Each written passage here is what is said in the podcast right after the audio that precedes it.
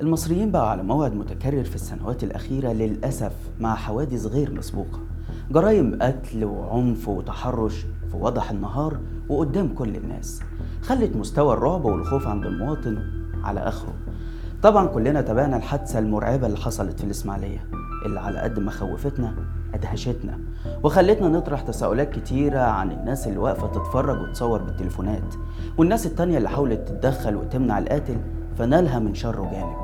وعن الشرطة اللي آخر من يصل كالعادة لموقع الجريمة وعن المجرم اللي تجرد من إنسانيته بطريقة بشعة جدا.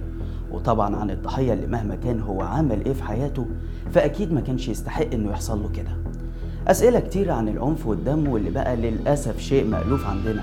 هنحاول نفكر فيها سوا في حلقة النهاردة. بس قبل ما نبدأ لازم نطمنكم إننا مش هنحكي أي تفاصيل عن الواقع. وبننصحكم كمان إنكم تتجنبوا مشاهدة أي صور أو فيديوهات للحوادث البشعة دي. لأن آثارها النفسية بتكون سيئة جدا. ودلوقتي تعالوا نعرف حكاية العنف في الشارع المصري. أنا عبد الرحمن عمر وده برنامج الحكاية. أهلا بيكم. سنة 1962 في جامعة يال الأمريكية أجرى عالم النفس الاجتماعي ستانلي ميلجرام تجربة مخيفة. كان هدفه منها أنه يقيس مدى قدرة الإنسان العادي على ممارسة سلوك عنيف تجاه الآخرين. لكنه أخفى الهدف ده عن المشاركين وقال لهم إن الهدف هو قياس العلاقة بين العنف والتعليم. وأقنعهم كمان إن مفيش أي مسؤولية قانونية عليهم. بعدين قال لهم إنهم هيأدوا دور المعلم اللي بيسأل شخص تاني عامل دور التلميذ. وأول ما التلميذ يجاوب غلط هيكون عليهم إنهم يضغطوا على زر بيعمل صعق كهربائي للطرف الثاني والكهرباء دي بتزيد شدتها كل ما التلميذ يجاوب غلط. في النهاية ومع شوية تردد وتجاوب مع الأوامر اللي بيخضع ليها المشاركين وصل تلتينهم للحد الأقصى من الصعق الكهربائي للشخص اللي في الطرف المقابل واللي كان غالبا بيصرخ ويستغيث عشان التعذيب يقف. التجربة دي ليها دلالات كتير. أهمها إن أي إنسان ممكن يمارس قدر كبير من العدوانية تجاه الآخرين. طب هتقول لي يا صديقي أمال إيه اللي بيمنعه من كده؟ وليه مش بنشوف الناس ماشية تلطش في خلق الله في الشارع؟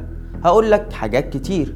منها القانون اللي المفروض يكون رادع. في التجربة دي شفنا إن أول ما اترفعت المسؤولية القانونية الأغلبية قرروا إنهم يمارسوا عنف شديد ضد ناس ما عندهمش سابق معرفة بيهم أصلا. فما بالك بقى لو ده شخص هم بيكرهوه أو عندهم خصومة معاه. ومنها كمان التربية والبيئة اللي بينشأ فيها الإنسان واللي المفروض تهذب أخلاقه وتعلمه يمتنع عن إيذاء الآخرين. يعني عايز تقول لي إن البيئة والقانون في مصر مش موفرين ده بالشكل الكافي؟ الحقيقة أيوه.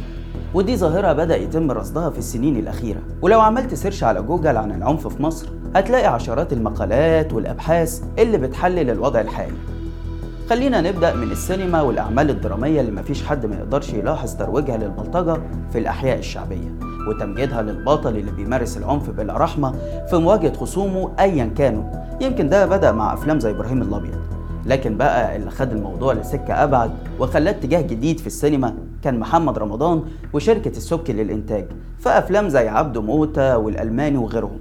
وبسبب تحقيق الأفلام دي إيرادات كبيرة دخل نجوم كبار على الخط. فشفنا مثلا أحمد عز في ولاد رزق. إحنا هنا طبعا مش هنشيل السينما الليلة ونقول إن هي السبب الوحيد في الظاهرة دي. ومش هندخل برضه في خناقة إن هي بتمثل الواقع وتحذر منه ولا بتحرض عليه. لكن هنقول إن محدش يقدر ينكر دورها خاصة مع الشباب الصغير. اللي بيحاول يقلد أبطالها في الواقع. انت هنا بتتكلم عن أفلام ومسلسلات بيشوفها ملايين المصريين من كل الأعمار. تخيل لما مشهد رئيسي في مسلسل كل القهاوي والكافيهات مشغلاه في رمضان يكون عبارة عن خناقة بالرفاع الدسوقي وعصام النمر. المشهد ده محقق حوالي 25 مليون مشاهدة على صفحة محمد رمضان بس. يا ترى إيه الرسالة اللي بتوصل للمشاهدين منه غير إن ده البطل الجامد اللي بيمارس كل العنف ده ضد خصومه الأشرار؟ عشان تكون النتيجة بقى تربية جيل بيتزرع عنده أفكار زي أخذ الحق بالإيد مش بالقانون وزي إن تاجر المخدرات أو البلطجي اللي ماسك السلاح يهدد بيه أهل الحارة ممكن قوي يكون ضحية المجتمع والظروف وان جواه إنسان كويس. وخد عندك بقى لنهاية السردية اللي بتعمل منه بطل وقدوة في عيون الشباب الصغيرين. وكلنا شفنا طبعا فيديوهات كتيرة لشباب بيقلدوا مشاهد العنف دي سواء حقيقة أو هزار.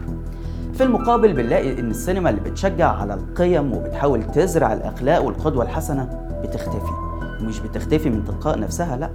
الحقيقة إن ده بيحصل عن عمد والدليل على الكلام ده هو كلام الفنان محمد صبحي اللي رغم تأييده لنظام الحكم الحالي هنلاقيه بيقول إن الدولة هي اللي بقت مسيطرة على الفن خلاص وإن الأعمال بتاعة القيم والأخلاق بتترفض. والراجل كان بيسأل طب ليه عايزين تربوا جيل كاره بلده ودينه؟ أكيد زي ما قلنا إن السينما مش هي السبب الوحيد ومش هي الشماعة برضه اللي هنعلق عليها المشكلة أمال إيه تاني بيساهم في نشر العنف؟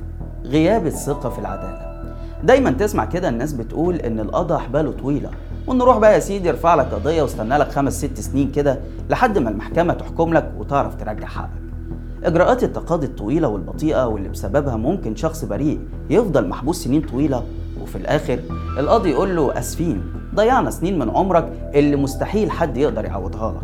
أو العكس ممكن تلاقي مجرم يفضل حر يتمتع بالحياة سنين طويلة وفي النهاية ما يقدرش القضاء إنه يدينه. ده بيخلي إن المواطن ما عندوش ثقة إن القانون هيرجع له حقه. وبالتالي ممكن قوي يفكر إزاي يجيب حقه هو بنفسه. وكتير بنشوف حوادث عنف. يعني مثلا ممكن تلاقي الأهالي ماسكين حد بيقولوا عليه إنه حرامي أو بيخطف أطفال أو عمل أي جريمة يعني. ومعلقينه وبيعذبوه بأي طريقة بشعة لدرجة إن الجاني ده هو اللي بيتمنى البوليس يجي يخلصه من الناس حتى لو هيتسجن. وللأسف الفكرة دي مش بس متأصلة عند المواطن دي كمان عند السلطة نفسها. مثلا بعد حادثة اغتيال النائب العام وقف السيسي يخطب في القضاه ويقول لهم أيدي العدالة مغلولة بالقوانين ويسألهم أنتوا معانا ومع مصر ولا لأ؟ تخيل أنت بقى أعلى منصب في الدولة بيعبر بوضوح عن رغبته في تجاوز القانون عشان من وجهة نظره يعاقب الأشخاص اللي ارتكبوا الجريمة؟ الله. طب وفين دور الشرطة في حفظ الأمن في الشارع؟ بص يا صاحبي الشرطة في بلدنا هي كمان بتقلد السينما للأسف. يعني زي في الأفلام العربي كده تلاقيهم آخر من يصل بعد ما العركة تكون خلصت. تلم بقى هي الليلة اللي مات تاخد جثته والجاني تقبض عليه وتدي القضية المحكمة تقعد فيها كام سنة زي ما قلنا. الشرطة مشغولة يا صاحبي عندها أولويات تانية. الأمن السياسي أهم بالنسبة ليها من الأمن الجنائي. يعني تخيل الجريمة اللي بنتكلم عنها دي في حد فتح لايف لمدة حوالي ساعة عارف بقى لو حد كان بلغ الشرطة بس إن في مظاهرة كان زمانهم وصلوا قبل ما الجريمة تتم أصلا. إحنا في بلد أكتر ما بيتصرف بيتصرف على الأمن. مفيش حد بتزيد مرتباته وياخد مزايا زي ضباط الجيش والشرطة. لكن تيجي بقى الحوادث العنف اللي في الشارع هتلاقي الرد على طول. يعني هنعمل إيه يعني؟ نوقف ظابط لكل مواطن ولا إيه؟ وبعدين ما كل الدول فيها جرايم. لكن جرب بقى بس يا صاحبي كده تفكر في سرك إنك تعمل مظاهرة ضد النظام ولا حاجة. قبل ما تفكر بس هتلاقيهم بيخبطوا على باب بيتك. لأنه للأسف القدرات المهولة بتاعت الشرطة اللي المفروض دورها يكون حفظ الأمن وحماية كل المواطنين مستنزفة بس على حماية النظام من المعارضين السلميين اللي مجرد إن هم بس بيعبروا عن رأيهم بدون ما يأذوا حد غيرهم. مش بس كده ده عنف الشرطة كمان في مواجهة المواطنين هو اللي كسر حاجز الدم عند المصريين. ورسخ لظاهرة العنف دي في الشارع. يعني لما تقتل ألف مصري في يوم واحد وقبلها لما الدبابات تدهس الناس قدام مسبيرو ولا لما تفقع عيون الناس في محمد محمود. متخيل ده هيكون تأثيره إيه على الناس؟ الناس اللي في وقت الثورة وفي غياب تام للأمن عملت لجان شعبية ووقفت تحرس بيوتها علشان تمنع الفوضى. وما سمعناش وقتها عن حوادث بالبشاعة دي. هتقولي أنت كده بترجعنا للسياسة وإحنا عايزين نناقش المشكلة من ناحية اجتماعية وبدون تحيزات. هقول لك مش أنا اللي برجعك للسياسة والله. الظواهر الاجتماعية غصب عني وعنك مرتبطة ارتباط وسيط جدا بالظروف السياسية. كمان سياسة التعامل العنيف الموجودة عند الشرطة مش بس موجهة للمعارضين السياسيين دي موجهة كمان للكل من غير تمييز. يعني هل تنسى لما قتلوا خمس شباب مصريين في وضح النهار وطلعوا علينا بأنهم لقوا اللي قتلوا ريجيني وخلصوا عليهم؟ عشان بعدها نكتشف إن الخمسة دول مواطنين أبرياء. ممكن كانوا مسجلين خطر أو عاملين حاجة تانية الله أعلم. بس الأكيد إنهم ما قتلوش ريجيني ولا يعرفوا مين ريجيني ده أصلا. طب بلاش دي. هو مش كل فترة كده الدنيا بتقوم وما تقعدش عشان ظابط قتل مواطن بسلاحه الميري لأي سبب تافه؟ من أول بقى خالد سعيد لغاية عويس الراوي وإسلام الاسترالي ومجدي مكين وطلعت شبيب ومحمد يوسف وغيرهم كتير. والأمر من كده إن مفيش ظابط شرطة بياخد العقاب الرادع في الجرائم دي كلها. ما السيسي وعدهم إنه هيحميهم لدرجة إن الظباط ما بيقضوش كام شهر في السجن. إلا وتلاقي أسمائهم نازلة في العفو الرئاسي. وأخيرا يا صديقي تراجع دور الدين اللي كان بيخلق عند المصريين سواء مسلمين أو مسيحيين وزع أخلاقي. يقلل من حماستهم لممارسة الشر ويخوفهم من عواقبه مش بس في الدنيا لا وكمان في الآخرة. وده برضه لأن السلطة الحالية بتهمش رجال الدين الجادين واللي عندهم قبول من الناس. وبتقدم عليهم موظفين حكومة بيخطبوا الجمعة ويروحوا يقبضوا المرتب. ومش مهم يكون ليهم تأثير في الناس فتكون النتيجة إيه؟ زي ما إحنا ما شايفين. لحد هنا حلقتنا خلصت. بس يا ريت تكتبوا لنا آرائكم في التعليقات وتقولوا لنا إيه الحل لمواجهة الظاهرة دي. وما تنسوش طبعا تعملوا لنا like و share وتشتركوا في القناة على اليوتيوب. واستنونا كل يوم جمعة الساعة 9 بالليل بتوقيت القاهرة في حلقة جديدة من برنامج إيه الحكاية. سلام.